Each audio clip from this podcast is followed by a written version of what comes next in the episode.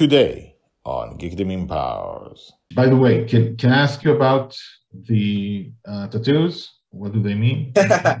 it's uh, Woodstock, the bird from Peanuts. Oh, what is he doing? Is it like the path he was taking? Yeah. Yeah.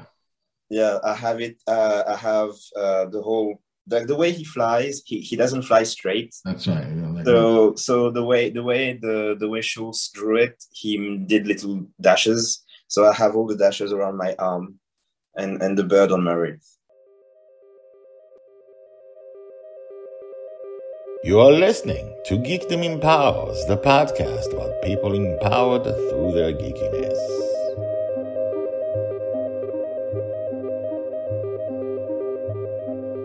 Welcome back. My name is Guy Hasson, and this is Geekdom Empowers.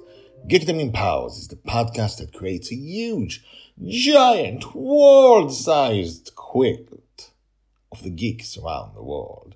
Each person is a story and has a story, and together we are one story, one huge geekverse quilt.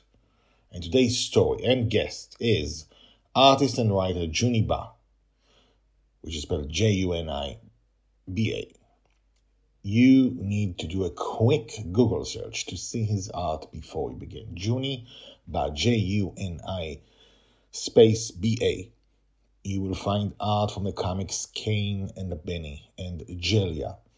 He is clearly fantastic, and you will see that he doesn't look, his art doesn't look like anyone else's. And in these two comic book series, he takes images from ancient African folklore, from various tribes, by the way, and puts them together in a modern way, including a spaceship, for example. You've never seen anything like it. So this story, this story, his story is one of those super rare stories of instant success. You will hear how he had to take something down because it was too successful, how his art was discovered immediately, and all of it justly. Like, and I, we're gonna have a guest in a couple of episodes who talks about Juni Ba and how much he loves him. He is fantastic. Uh, so take a listen to a story that's very different from those you've heard before. So I was I was born and I grew up in Senegal. Mhm. Uh, so like the, the the most western point of the entire African continent, um, meaning that we were we were like the, the, the last Africans to see the sunset, um, and I guess I had a pretty normal childhood. Like I I I grew up on a diet of comics and movies and video games and all of that, but the main issue I had was access for a lot of it. Basically, you had to rely on what you had on TV and the very few things you could buy. Um, like my po- my point of reference was always France, and in France you would have these huge um, malls, or you have special specialty shops that only sold comics, for example. Whereas I had one library that sold a bunch of different kinds of books. So they had a small selection of comics, and you would sort of have to make do with whatever is there. Um, so I had a sense of what existed, but I had a few comics, a few um, movies. And TV was a big tool for me because it allowed me to discover a bunch of different stuff. Um, and and but but a, a regular experience growing up was opening a magazine and learning about books or shows or movies or or even exhibits and stuff like that that would happening that would be happening in France and I could not see. So yeah, so I had I had enough to like to to work off of, and manga was the best discovery because the manga community on the internet is it's so active because they share so much um, like the scans and everything. I spent most of my teenage years reading manga because that's what was most available to me. Which and one then- did you like? Uh, I always uh, quote uh, Full Metal Alchemist and Shaman King as my two favorites. Uh, like those are those are the biggest the, the biggest like the ones I was most into, the was the ones I cared most about, and the ones that blew me away in terms of artistry as well. So yeah, so th- those two are probably at the top of the list for me. But like, there's a whole list of books that I enjoyed, so it's it's kind of difficult to like. Um, but yeah, so most the the art of it, or the write, or the writing of it, or just the experience. All all of it, like it, it's there are certain things, for example, that I would read or, or, watch where I enjoy the world or the characters, but I don't necessarily pay much pay much attention to how it's made, mm. And and vice versa. Whereas those two books, and I had that with other books as well, but those two are at the top for me because I was so into what was going on, but I was also paying a lot of attention to how it was drawn, how the paneling was handled, and the design of everything. Like a lot of, of the stuff that I do now is a result of me observing them for so long. Mm. So yeah, the the and then I really started getting into American type comics when I was in my late uh, teen, yeah, in my late teens, uh, through Hellboy first, and then I started getting into Marvel comics, and from then I started discovering dif- different artists and writers and then i moved slowly from reading a lot of superhero stuff to reading a lot of indie stuff so i got to the point now where i barely read uh, superhero books anymore and and i i tend to enjoy the, the more indie side of things a lot more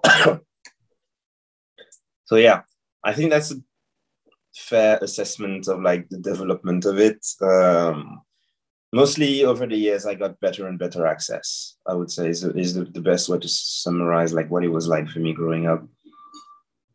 Get, get, get getting rid of frustration. I talked to uh, one of the previous episodes was uh, with is the author who lives now in uh, Scotland called Tendai mm-hmm. Huchu, and he said, you know, when the thing most people don't think about is when you write a book for, for example, Zimbabwe, most people, you know, there isn't a real uh, middle class the way there is in, say, the UK or the US or in France. Yeah. Uh, and so there aren't enough people who can buy the books or can buy enough books so that mm. uh, it's the same thing with comics, I'm sure, you know. Uh, yeah. What you're describing. yeah. Like the same thing. Like the, the, the comic book industry in Senegal is pretty much non-existent so I grew up on a like I knew that there was at least one Senegalese comic book that existed, but I never actually managed to get my hands on it. Mm-hmm. And and so all the media that I grew up with was largely Western. Uh, and and like things have gotten much better now because like when I was a kid, things were very much like being born today Senegal has like multiple TV channels and their own TV shows, and they make TV shows that are so popular that the entire African diaspora watches it, at least the francophone ones. Uh, so things have changed. Like things have changed a lot since I was a child. You talk a lot about uh, folklore and myths. Uh, and how did you get into that? Was that as a child? Uh, comic books? No, no, folklore, myths, old oh. stories, like ancient stories. Uh, I've always liked. I was. I've always liked that aspect, not just the African side, just every every folklore of every culture. Um, but it's more so that I didn't have much of an interest in it when I was a kid. Like the African folklore, I didn't have much of an interest in it when I was a child. I think because I was living in it. And when I was looking at the folklore from Japan or Russia or other places in the world, it felt new and different and fun and exotic and all that stuff. Um, but then when I started growing older, I, I started just wondering why don't I do the kind of stuff that Japanese creators have been doing with their own folklore in their manga? Why don't I do the same thing with my own stuff that I know because I grew up with it? Mm-hmm. Um, and and from then on it started becoming sort of a journey of discovery even for myself to like sort of just buy books uh, read old folk tales and the um, cultures they came from like learning the history of how those cultures came to be and and the empires and kingdoms that there were and and like it was great. Like I, I learned a lot about sort of demystifying the past, not imagining it as some kind of perfect place or a horrible uh, hell hell uh, on earth. So like I just I just it gave me some kind of perspective, I guess, and and I I've discovered that I, I tend to have folklore from all kinds of different places in my work because I vibe a lot with with folktale for some reason. I think it's because the storytelling is a very specific. Um, it has a very archetypal style where the characters all represent something. Um, the stories sometimes have a point, sometimes they don't, but the structure is, is always very simple and some very often very symbolic as well and I, I, like playing around with those tools i think. Like the, the i really like reading a, a, story and seeing a character on a journey and he has to pass say three challenges. And even the fact that there are three challenges is a symbolic number that means something. And i i, I enjoy that stuff. Like there's layers to, to, to the folktale type uh, style of storytelling. It's it's it's true that I think because folk tales are the stories that last the longest, like they they they pass, you know, from parents to from generation to generation for yeah. hundreds and thousands of years sometimes. And so they all in all countries, they first of all they have like a basic structure of storytelling. Once mm. upon mm. a time, there was uh, this. Yeah. Let me tell you the story of how the sun was like this. And, yeah. Okay, so you used a lot in uh, yeah the, the, mostly because it's uh, it's very often a way to sort of convey information even about real life to people through those types of stories. So like i was talking with a friend a few days ago about how our parents would tell us go out in the sun at noon because some monster is going to try and kidnap you. And it was just a way to keep you away from the sun at the very time where it could be um, a danger to your health. And and it, it's it's like she compared it to the type of stories that she heard in like the north of France, uh, where if you strip away the, the mystical things, the base uh, moral of the stories and and the creatures was don't trust strangers don't uh, venture around at night alone that, that that stuff that you can just use in your everyday life basically but always dressed in in in a in a in a garment of fantasy, which is what I like about it. I love I love the fact that you can sort of convey messages through fantasy because even just a creature has a very specific idea attached to it, and I like that. And it's also usually those are stories that also explain. Some of them are like uh, European fairy tales, which t- which have a lesson but some of them are tales about how the world came to be. Uh, yeah. Why are things the way they are? And you know, this god was angry at that god, and that's why we have storms. And you know, yeah. Um, and and the the and the story and the there's nothing really complex in it in you know character development or stuff. It's the yeah. most basic thing that survives over the generation. Mm-hmm. the least you can do to tell a really good story. Uh, yeah and, and it's a good base as well because like you can have one tale give it to two different people and they're going to bring some of themselves into it. Yeah. And even though they have the same base they can have they can tell the same story in two different completely different ways and that's where we get to the storyteller uh, himself and herself. In uh, um, I think there are people who have the ability to storytell. Mm. They talk, other people listen. When they tell a tale, you know, your world disappears and you just sink into it.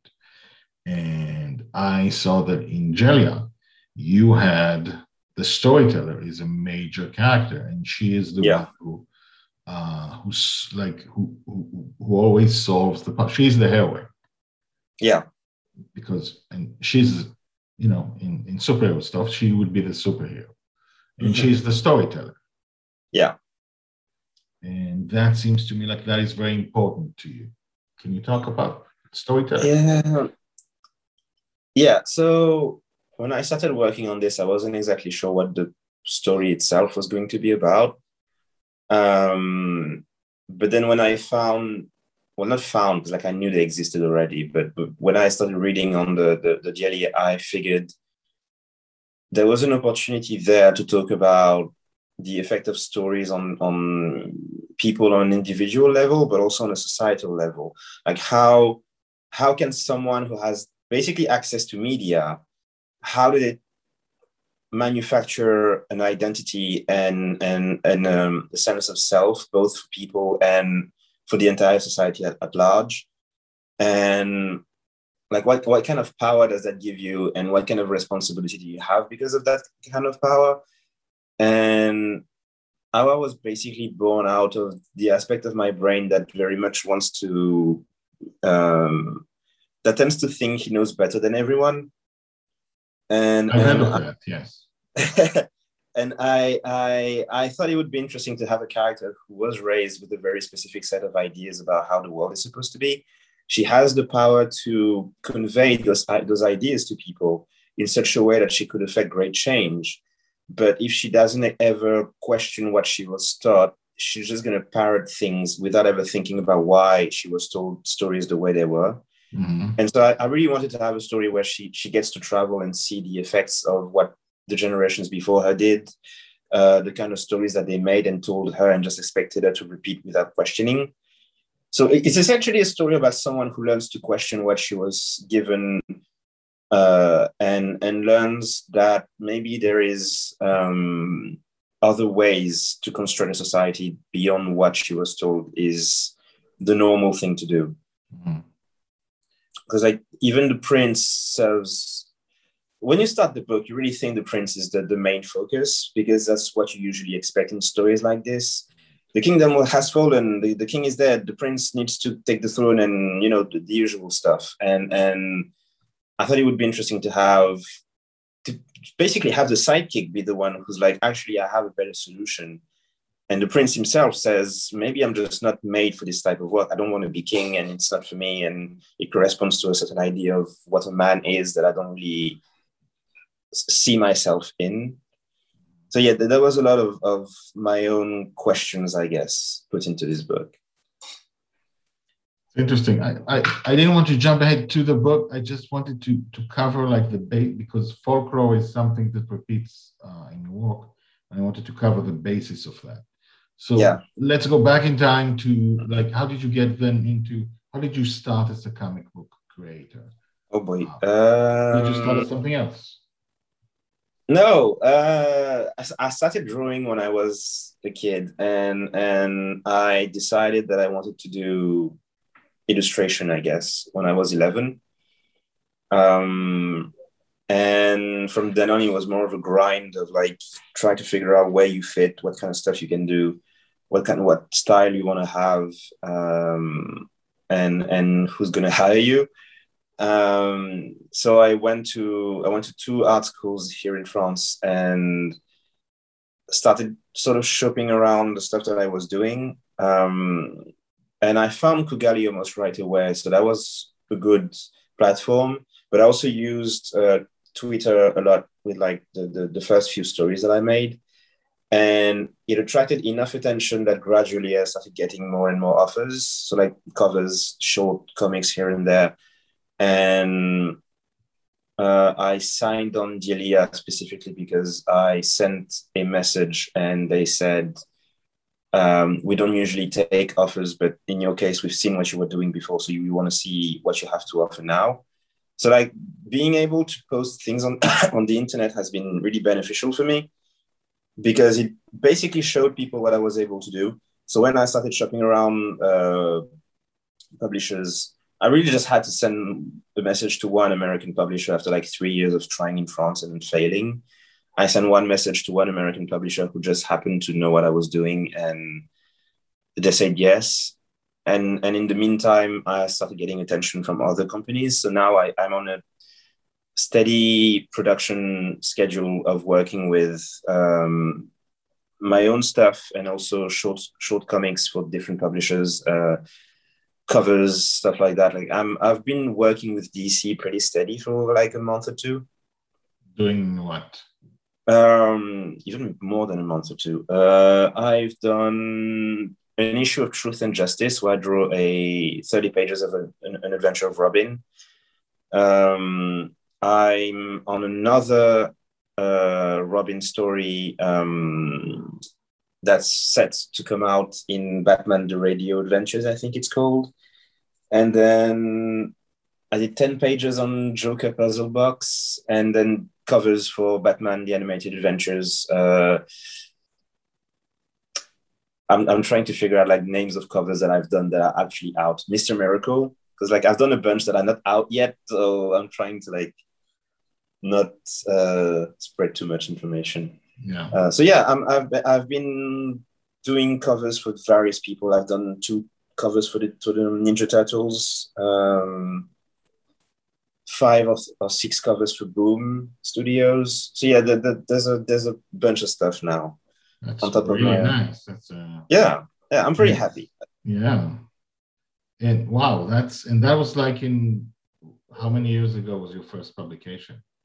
Um, I guess Djeliya is my first graphic novel, so that would be this year. Um, but before then, everything else I was doing was stuff that I was doing like Kugali and and on my on myself.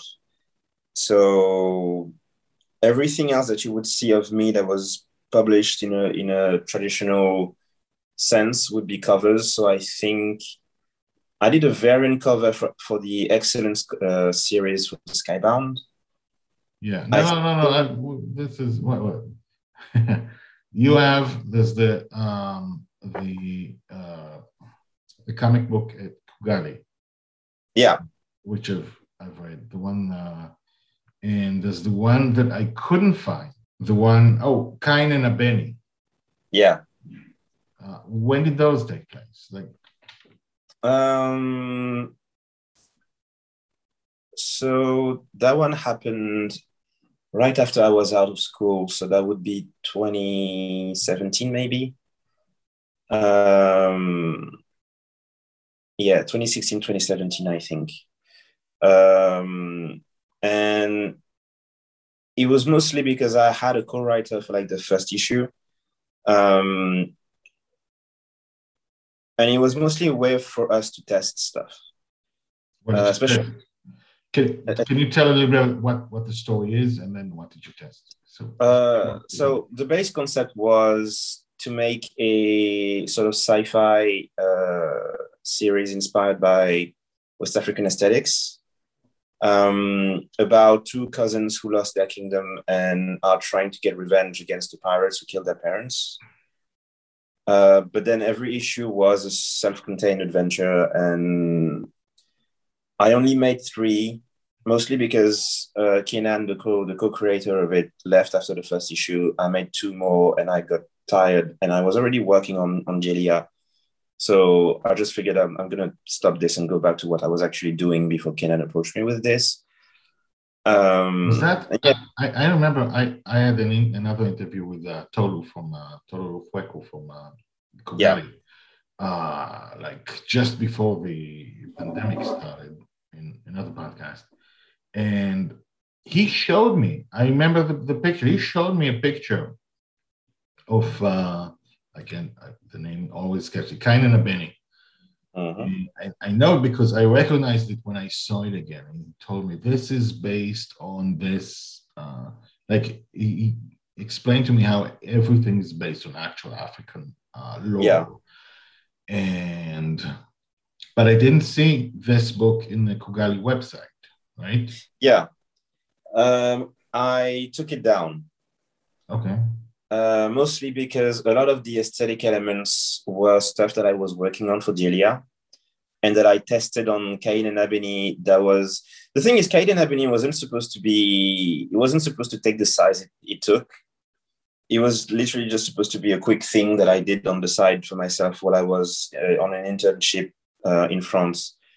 But then I posted it on the internet and it grew very quickly and and people started asking for more and like it, it it got way more attention than it was supposed to so before it created too much of an image of itself uh, because i was using so much of it for Djeliya, Yeah. I, I, I decided to back it out and and basically take the take the stuff out and and That, that is that is a problem most people don't have. It got more attention than it was supposed to. it yeah less attention.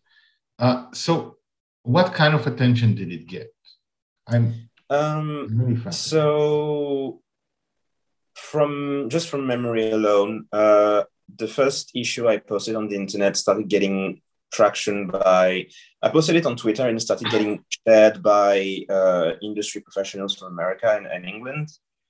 Wow. And at a fast rate. Like I posted it on in the afternoon. By the time I was home, 30 minutes later, I was receiving messages from people who, whose work I had been reading for years, who were like, "This is great, keep going." And I'm like, "How?" Uh, How? and- yeah. How? yeah and, and like and because kugali needed content um we like i gave them the stuff and and they use it for their um what's that what are they called again uh, anthologies and it started getting it started getting um articles and i think there was a bbc uh a bbc news about us as well where my art was animated. Like there were there were panels of Cain and Ebony that were animated specifically for that.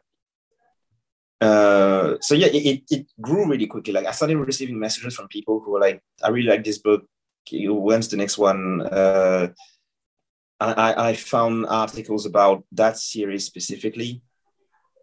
And and when it's something that you're literally just making because you're out of school and you're trying to learn how to do the how to do the craft, it's really nice but it also kind of scary because it was just supposed to be a test until you get to the actual thing you're working on. So because I didn't want, I knew Djeliya was coming and I, w- I was getting back to it. So I didn't want Cain and Ebony to take too much of the thunder away from it, especially because and Ebony was ending anyway.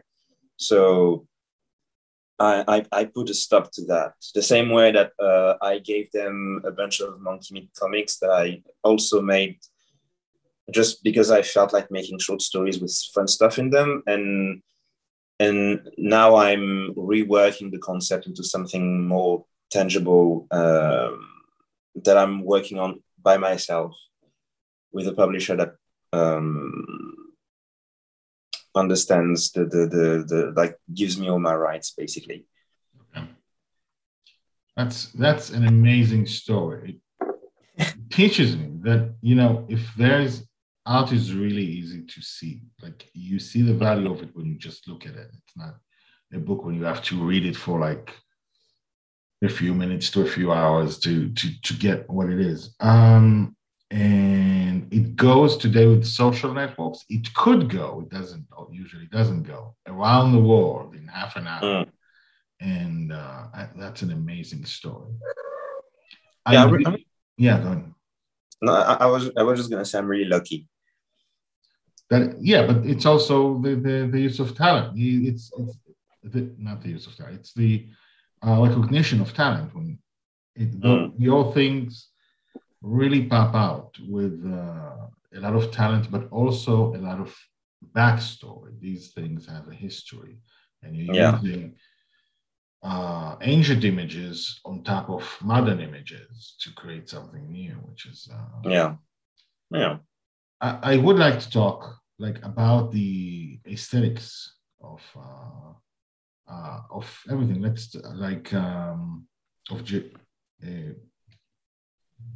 uh, uh, Djeliya, for example. Like there are so many things in it, drawn from so many different types of things, and how like what is the story behind them? Um, so basically, when I started working on this, like even way before, uh, I worked on the aesthetic first. Yeah. Uh, yeah, I have a cat. Uh, I, I I worked on the aesthetic first that was your cat. yeah, yeah. Oh, I, I thought it was my cat trying to get for me. Yeah. yeah so, so I, I started working on the aesthetic at first because i wanted to, to get the world right before I started caring about like what the stories were gonna, were going to be, I needed to get the aesthetics and the world right. Like what kind of world would be? And I I sort of just made a fantasy version of the city I grew up in. So I would just make that city, except you would have robots and and uh, talking animals and flying boats and and and machines and everything and magic. Um, and the aesthetic just came from sort of a mix of what you would find in your typical um, African folk tales um, and what you would find in cartoons.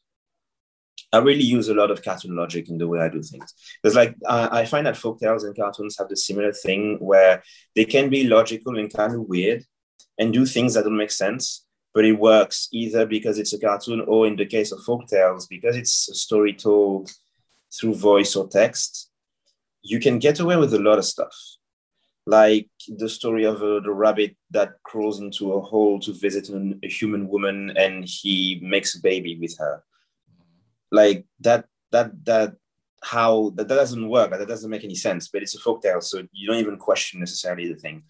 Um so yeah so I, I tried to use that same type of logic and once i was it was also about learning the shapes like what kind of shapes do different african arts have? What kind of colors do they use? Um, essentially learning a visual language and once i had a good enough visual library i started thinking about the kind of stories that i wanted to do with that um, and so the, the is kind of the product of me uh, creating a world and figuring out what kind of stories I wanted to do in it. Mm-hmm.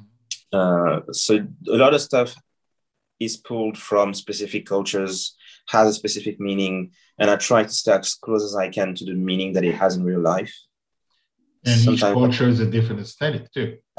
yeah, and and I mean, one thing that we have now that we maybe didn't have a few generations before is that because of the way the world is now, where people travel a lot and where the diaspora is, African, African people share a lot of different things. So you can be Senegalese and have a Ghanaian uh, clothes or listen to Nigerian music, or you, you know, there's a lot of mixing that goes on, and it sort of makes things easier for me as well because that means that I can pull from different cultures and make things work together in a way that feels natural because the real world is already doing it. Why is that? Why is I, I think that's something unique to Africa. Uh, that that sort of mixing. And mm-hmm. Is it because the borders are just arbitrary, like they were given by the Europeans, I think? Or yeah. something else? Um, I think it ties a bit into it. The the um, basically there was this real push after the the independence movement to sort of try to reclaim a sort of African identity. And so many rulers at the time and many thinkers from Africa tried even to sort of create a sort of Pan African nation throughout the whole continent. They tried to create a union. They, they tried a bunch of different things. And there is a bit of an there isn't a sense of an African identity that didn't exist before colonization. And a lot of it is due to common um, grief and suffering and, and common history with the same invaders. Um, and also the fact that communities that did not communicate much with each other or were at war with each other or had different relationships suddenly found themselves under the control of one Af- uh, European ruler uh, in in borders that were decided completely arbitrarily by according to the needs of someone else. So suddenly you're told that you're part of a nation where the village next to yours who from populated with people who speak a different language suddenly you are told that they are the same nation as you and and, and it, it does create a sort of like sense of brotherhood, I guess. It, it, creates tensions as well. Like there, there is a number of wars and stuff that were, that were generated by the fact that certain peoples were not uh, getting along well with each other at all. Um, but there was also a sort of sense of brotherhood that started creating because people started sharing things. And, and the result we have now is that, especially with the internet, like Kugali is a really good example of it. The, the, the fact that you can have so many different people from different countries who all have their specific African cultures, but we have shared bits and pieces in Africa itself. But we also all grew up with uh, American and Japanese media. So we have common grounds that we can use. Okay. it's it's an interesting puzzle to me because it is completely different attitude from European and Asians and Americans. yeah and uh, um all right so it is my my great fascination is is double and I'm, I'm almost I almost got most of it so one of it was um the uniqueness that you wanted to insert into your uh, uh, art, which is uh, Afri- you know, African folk tales. Mm. And we, because most people don't write about it, and certainly don't write about it like that. And that thing is not found in comics in the way that you did. Mm. And you did find a way to make it both modern and old at the same time. Yeah. and I really wanted I think there is growing uh, both attention and need in the world for non American stories, for stories that come from all different types of. Uh, uh, um, uh, sometimes I forget words of um, society. It's not what I'm looking for, but different kinds of societies and all yeah. kinds of different uh, uh, places and pasts and attitudes. And um, I think I think bringing that to people is really uh, it's both important, but I think people want to see it too. Mm. Used to be that people just wanted to see Hollywood, for example, in movies and television, uh, and I think that's changing. Yeah. Comic books, they wanted to see just Marvel and DC and, you know, the basic superheroes. Mm-hmm. I think it is changing. Yeah. There's a, there's a there's, there seems to be a lot more um I think because people have sort of had the same diet for so long, they sort of want to change. Yeah. And the most obvious thing you have is pulling from cultures that you didn't know anything about before. And there's also the added effect of the the, the whole um, people are trying to sort of make up for past wrongs that were done to different peoples around the world. So there is this push to like almost it's almost a political stance to to to want to read or watch stories from from cultures that you didn't know before. Uh, it's almost a sort of a way to, to make up for for the fact that they were so ostracized. So it's, yeah, it's as I as I read Djeliya, I actually remember that uh, my grand my grandfather became uh, an author at age seventy. Uh, he started with an autobiography because, uh, which was really political about stuff uh, I did uh, during childhood, and then there was fiction. He wrote fiction, three books based on myths, which are not Jewish, but not Jewish myths, but Middle Eastern myths mm. in the same style. It didn't take stuff, but and it was a very political story, uh, very hmm. political mm. stories, and I made a show on that uh, uh, in the theater about that, and that it sounded like it's a very similar thing. We use folk tales to tell something new. Yeah, the roots uh, of the story. And the other thing I wanted to talk to you about, which again I think we've almost uh, uh, reached. By the way, can can I ask you about the uh, tattoos? What do they mean? it's uh, Woodstock, the bird from Peanuts. Oh, what is he doing? Is it like the path he was taking? Yeah. Yeah. Yeah, I have it. Uh, I have uh, the whole like the way he flies, he, he doesn't fly straight. That's right. like so so the way the way the the way Schulz drew it, he did little dashes. So I have all the dashes around my arm, and and the bird on my wrist. And why did you choose to have Woodstock on? Um, because when I was a teenager, I had um phase of really difficult uh, emotional management, I guess. Like a lot, a lot of a lot of pain and and problems of self-esteem and stuff like that. And that book was one of the big reasons why I wasn't so I didn't feel so alone. Like it, it, it, felt like it was written by someone who kind of understood what it was like to feel inadequate, to feel sad and alone and, and misunderstood and everything. And and it was like it's it helped me a lot. So when when I when I decided to get a tattoo, I decided it would be something from the Peanuts. And I chose Woodstock because I think he's he's he's my favorite iconography from the book. Amazing. So the other thing, I cut myself off. The other thing uh, I wanted to cover was your path, which we, we covered up to now. So you have become, you now have steady jobs, uh, yeah, requests from really big companies, DC and Boom, and you know. Mm. Uh, and how, how do you see us? And you also you said you're working on another project.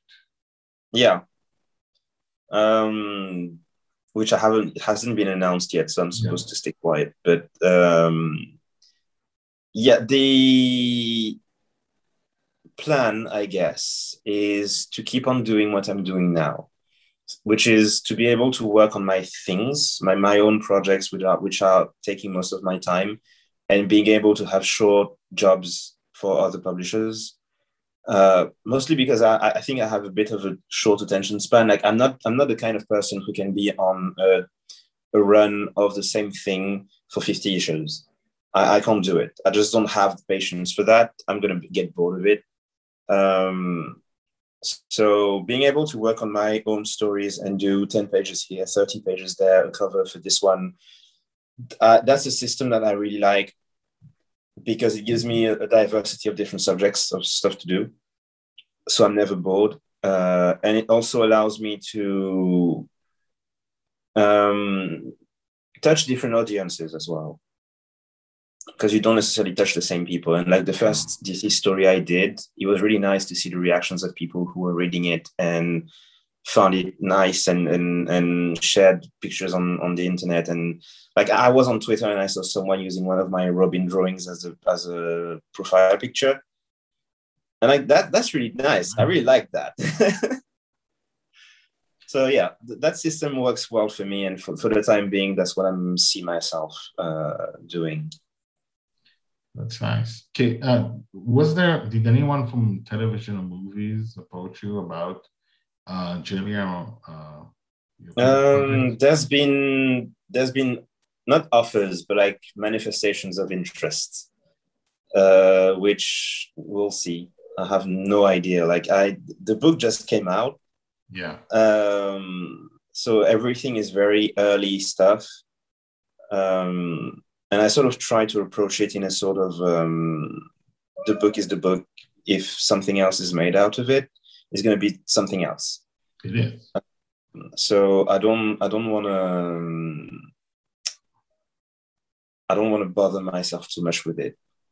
But it's true that it's not going to be the same. They're not going to take the same text and do the same exact mm. structure, but they're going to need your rights. You're going to say yes. Yeah. I'm, I'm yeah. And there will be more awareness made to uh, your comic books. I'm guessing. Yeah, which is always nice. So yeah, we'll see when it happens. Yeah. Okay, good luck. Good luck with that. Is there anything else you want people to uh, to know about that we didn't cover? Um, no, I think that's. I, I think we're good. The the right right now things are calm. I'm enjoying the peace. So yeah. Nice. Like get get Djeliya, I think is good. yes, it is. It's really it's fantastic. It, it will blow your mind. Thank you so much for Juni Ba. Before we go on, if you hadn't done it before, as soon as this episode is over, check out his comics, Kain and Benny and Djeliya. Just search for Juni Ba. Just Google Juni Ba and look at his images. There's also a Wonder Woman image, and a, uh, I think I saw a, a Robin image. His, he's really fantastic. Do a quick Google search and decide for yourselves. Okay. now you can, if you want to find Juni Ba, you can find him here. Website, uh, like I spelled it, J U N I B A W, wixsite.com slash Juni Ba. Or Twitter, at Juni underscore Ba, Instagram, Juni dot Ba, and ArtStation, Juni Ba with no spaces, dots, or dashes, or underscores. And this is a quilt, a huge quilt, so there's always a next time.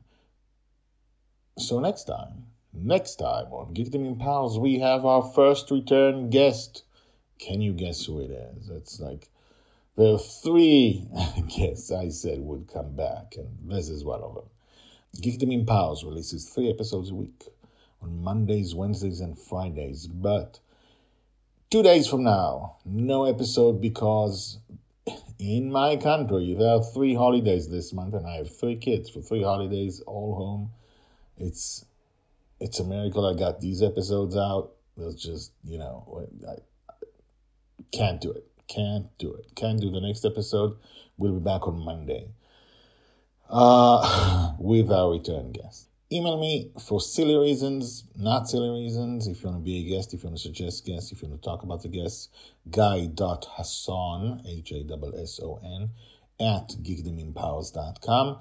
The website is geekdomempowers.com on Twitter, Instagram, TikTok. We're at geekdomempowers I release short uh, videos of uh, uh, the interviews I have. So if you want to see what those look like, if, if you want to be what Juni Ba looks like, or what anyone else looks like, this, that's how you do it.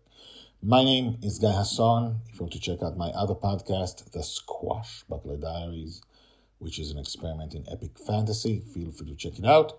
It's called The Squash Buckler Diaries. I will see you next time, and for now, have an empowered day.